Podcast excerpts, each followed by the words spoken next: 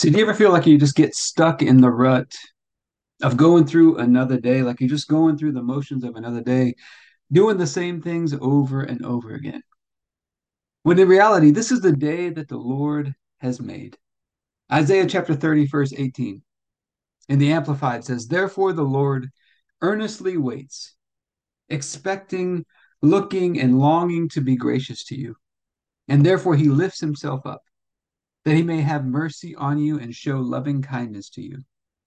Blessed, happy, fortunate, and to be envied are all those who earnestly wait for him, who expect and look and long for him.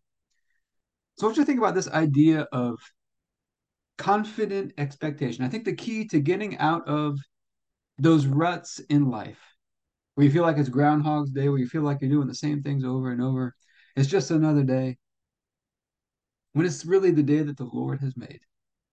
I think it's turning up our confident expectation. That's actually the, the biblical definition of hope in the Amplified Version. Hope is confident expectation, confident, confident expectation of good. And what is our hope in? What is our confidence in? It's not in ourselves, it's in God. And He's secure, He never changes. It's interesting, the word for hope and expectation a lot of times in the original Hebrew language is this word tikva. And it has the image of a cord or a line. So think of you're getting connected to God through a cord, but it also has the concept of collecting or gathering or uh, tying together. So think of you're taking all these different fabrics and you're tw- intertwining them together into a cord. When we put our confident expectation in God, He's going to intertwine everything. He's going to work everything together for our good in a day. But we got to wake up. We got to have that that expectation, that energy about the day. The other the other implication of this line or cord is that the cord's being stretched. So you think about your expectations. We expect more out of the day. It begins to stretch us. And we can put those expectations in God. And so my name is Daniel Foley, and I just want to welcome you to our, our daily communion meditation for today. In our program, The Abundant Life Blueprint, we use daily communion as a way to activate these promises of God, to set these things in motion in our lives from this point on. And we're going to get started with our daily prayer, and then we'll get into our time of communion after that. Heavenly Father, I pray for everybody who's watching or listening, their families, their friends, everybody connected to them and all of our church and governmental leaders. And I thank you for releasing us from darkness and transferring us into the light, into the kingdom of your dear Son. I thank you for your purpose and grace given to us in Christ Jesus before our time ever began. And that Jesus was struck down, he was smitten, bruised and pierced and crushed and destroyed. Also, that you could be on our side, that you could be fighting for us. And I keep asking that you, the Father of glory, would give us the spirit of wisdom and revelation so that we would know you more and more.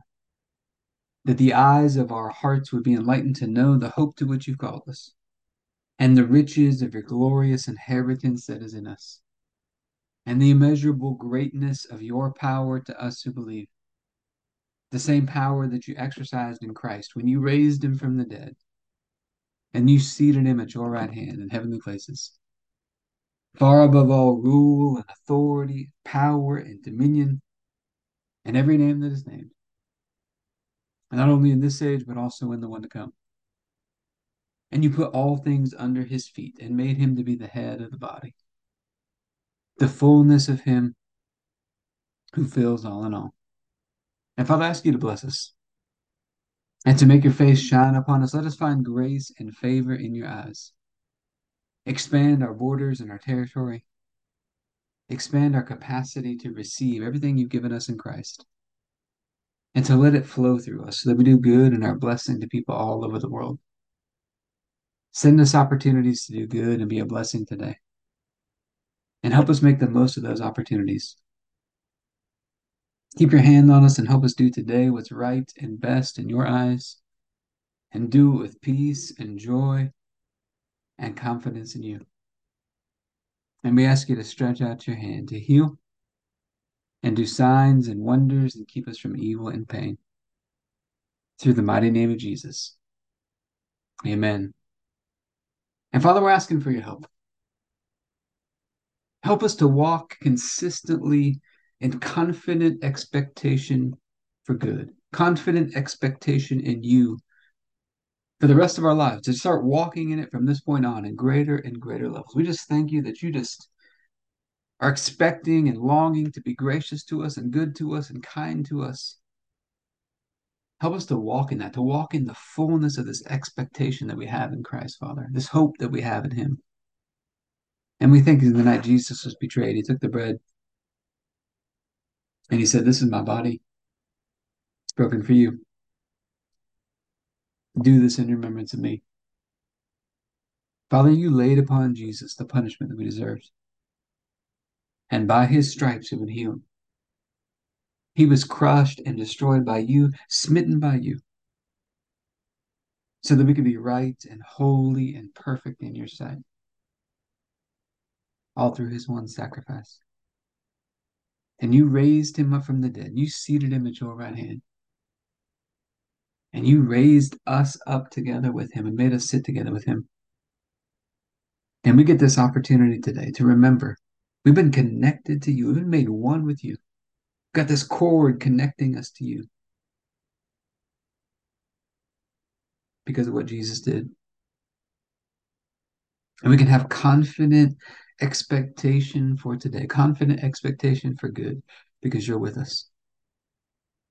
And so I thank you for this bread and ask you to bless it in Jesus' name. Let's go and take our bread.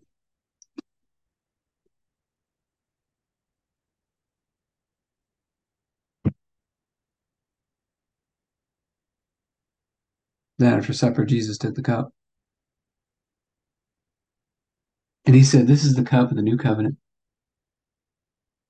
in my blood, poured out for the forgiveness of sins for many. It's forgiveness of sins that released us from darkness and transferred us into the light. We get to have this covenant relationship with you, Father. But we do have a part to play. Believing in you, trusting in you, putting our confidence and expectation in you and letting that flow through us where we love ourselves and give ourselves grace and let that flow through us to other people. And so, Father, I thank you for this cup and ask you to bless it in Jesus' name. Let's go ahead and take our juice.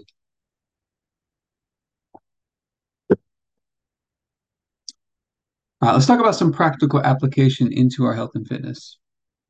So, in my years of training people in the gym, something I've, I've, I've observed is a lot of people don't show up at the gym with confident expectation for good. They think it's going to be grueling. They think it's going to be miserable. They think it's going to be really hard to get results.